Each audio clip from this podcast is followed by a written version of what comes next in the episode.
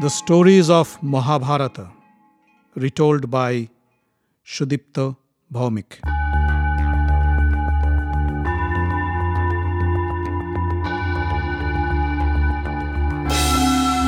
Welcome, dear friends, to another episode of The Stories of Mahabharata.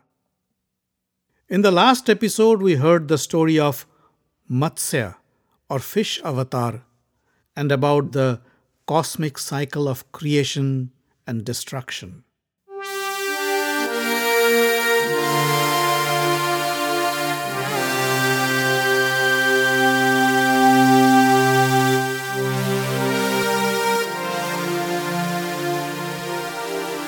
Yudhishthira said, "Lord Markandeya, please tell us about the virtues of a woman."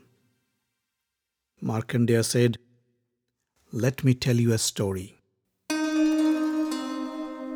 In the olden days, there lived a rishi named Kaushik. One day, while he was studying the scriptures, a crane flew over him and defecated on the rishi's head. The angry rishi looked up at the bird, and his glowing eyes killed the crane instantly. The bird dropped from the sky and fell at the rishi's feet. Looking at the dead bird, Kaushik felt bad. He should have controlled his anger, he thought. Later one day, Rishi Kaushik went to beg for alms in a village. He stood in front of a house and prayed for alms. The lady of the house asked him to wait and went inside to get some rice and vegetables for the rishi. In the meantime, her husband came back from work and the woman got busy taking care of him. She forgot about the beggar waiting at the door. Later, when she remembered, she rushed to the door to serve the rishi. She said, "Pardon my delay. I was busy serving my husband." The rishi was furious. "How dare you keep me waiting? Don't you know a Brahmin's rage can destroy the world?" The woman said, "Control your anger, Rishi. I am not a bird that you can kill with your looks. I am sorry for the inconvenience, but to me, my husband is my first priority. He came home tired and I had to take care of him first. That is my duty." Kaushik was surprised. How could this woman know of the bird incident? The woman said, "Your anger killed a poor little bird, and I know all about it because of my special powers. I acquired this power due to my devotion to my husband.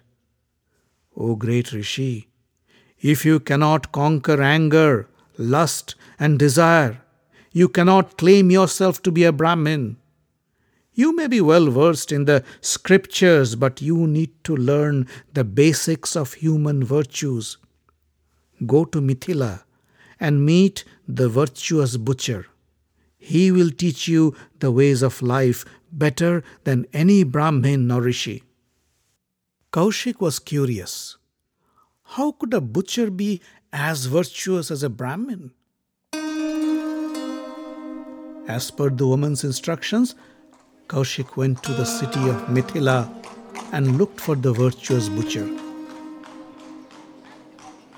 The Brahmins directed him to a meat shop where he found the butcher selling deer and buffalo meat to his customers. Kaushik felt a surge of nausea when he saw the way the butcher chopped meat and handled the blood and viscera of the dead animals. Kaushik controlled his feelings and introduced himself to the butcher. "I am Kaushik. I came from far to..." The butcher stopped him and said, "I know who you are, and I know that the virtuous lady has asked you to come to me. But this is not the right place to have a conversation. Come with me to my home." The butcher took Kaushik to his home. The baffled rishi asked, I don't understand. The woman told me that you are as virtuous and as wise as a Brahmin. Then how could you conduct this filthy business? This is not the duty of a virtuous man. The butcher said, Selling meat is my family business, and I have no qualms about it. I conduct my duties according to the norms of a virtuous human being. I serve my parents. I speak the truth. I don't envy others. I donate as much as I can, and I eat only what is left after serving my guests and servants. I do not eat meat. I do not kill any animal, and I sell the meat that I get from the other hunters. Meat serves the hungry. Hence, there is no sin in killing animals for food. The learned say that rice, vegetables, fruits, medicinal plants, animals and birds all are edible by human beings. The kitchen of King Rantideva cooked 2,000 cows every day, and the meat served to all the king's guests. The food chain connects all living beings, and we can only survive by eating the other. We cannot avoid killing. When a man walks, he kills thousands on the ground without even knowing. Nobody in this world can avoid killing some living being or other. The virtuous butcher then gave Kaushik a long lesson on dharma, philosophy, and spirituality. Later he said, Come with me. Let me show you how I practice my way of life. He took Kaushik to a beautiful house. Inside the house, he saw the butcher's parents taking rest after having their meal. The butcher touched their feet to pay his respects. Then he turned to Kaushik and said, My parents are my gods. I only worship them and serve them instead of worshipping those in the heavens. Rishi Kaushik, you have ignored your parents. Instead of taking care of them in their old age, you abandoned them. You left home to study the scriptures, leaving your parents alone. They have gone blind, crying for you ever since you left. You should go back to your parents and serve them when they need you the most. It is your duty. Rishi Kaushik felt ashamed of himself. He touched the feet of the butcher and said, You have saved me from a terrible sin. I will go back to my village and take care of my parents as long as they are alive. The butcher held him and pulled him up to his chest.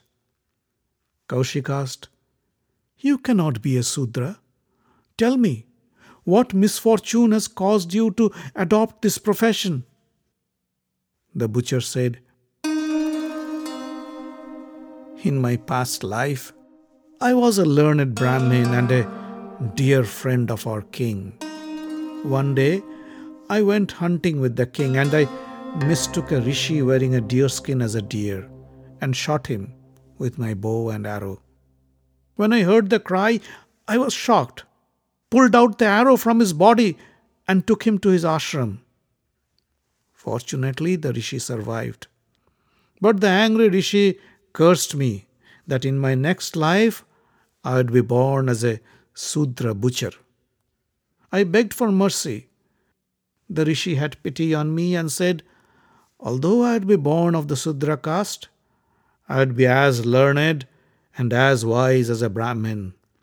I would also remember everything of my past life. He said, If I lead a life of righteousness and take care of my parents like gods, then in the following life I'd be born again as a Brahmin. Kaushik took the butcher's lessons to heart and went back to his village to take care of his parents.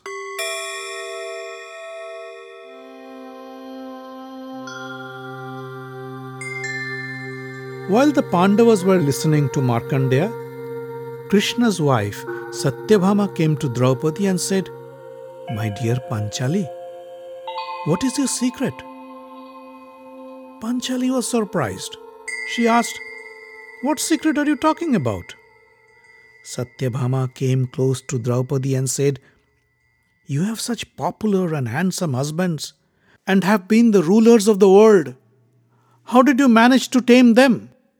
They always follow your advice, they always include you in any major decisions they make, and they never seem to get angry with you. How is that possible? If you know of any secret magic mantra or maybe a magic potion, please tell me. I want to keep my husband Krishna under my control too. Draupadi was taken aback by such an unusual question from Satyabhama. She said, I'm sorry, Satyabhama. I don't know of any such magic to control my husband. Only evil women practice the devious methods you mention, and I am unaware of any such means. Being Krishna's wife, how could you ask such a question? Remember, no husband likes a wife who tries to control him by unfair means. Mantras cannot tame a husband, neither can potions. If a woman tries to drug her husband with some unknown concoction, it can cause severe damage. The man can become sick, impotent, lose his eyesight or hearing, and suffer from long-term disabilities. If you want to know my secret, then listen to what I do. I never lust for any other man, even a god, however handsome, rich, and powerful he may be. I let go of my pride, ego, anger, and desire and serve my husbands along with their other wives. I eat only after my husbands have eaten. I keep my house and my kitchen clean. I do not complain and I do not scold my husbands. I avoid the company of evil women. I avoid staying outside my home for long. I do not laugh excessively, neither do I cry without a cause. I keep my anger under control. I follow all the norms of a household as taught by my mother-in-law. When Yudhishthira was the emperor, I took care of the staff members of her palace. I kept myself updated of the income and expenses of the kingdom. The Pandavas would entrust with me the well-being of her dependents while they stayed busy with their jobs. I gave up all physical comfort and performed my duties to the best of my ability. Satyabhama, this is the secret to impress my husbands. Trust me, I know of no other magic trick. Satyabhama said, Draupadi, pardon me if my words have offended you. I consider you my friend and I was only kidding with you. Draupadi said, Satyabhama, let me share with you the secrets to win over your husband from the influence of other women. Always serve Krishna with love and affection. Offer him the best food, flowers and fragrances. Behave with him kindly. Make him understand that you are taking the utmost care to make him happy. Never reveal to others what Krishna tells you, even if it isn't a secret. Care for those whom your husband favors and avoid those he dislikes. Do not be intoxicated and lose your guard in front of other men, even if they are close relatives like Prince Samba or Prince Pradyumna. Befriend those women who are of pure soul and avoid those who are short-tempered, liars, addicts, and thieves.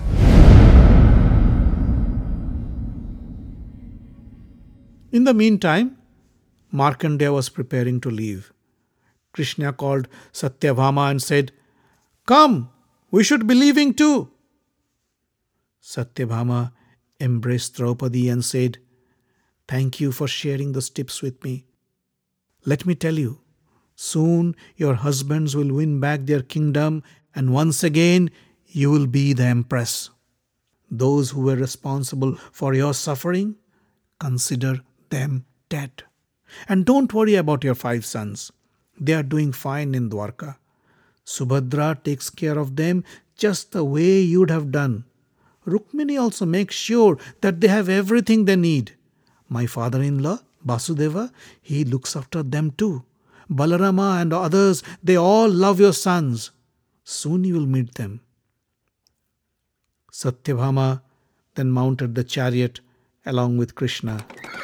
They waved goodbye to Draupadi as the chariot vanished into the horizon behind a cloud of dust.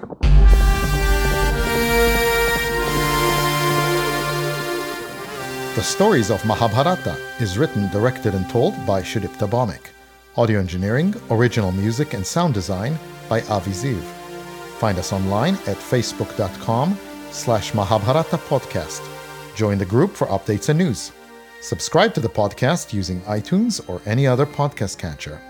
On Twitter, we are at Mahabharat Audio. The podcast is distributed under the Creative Commons non-commercial license.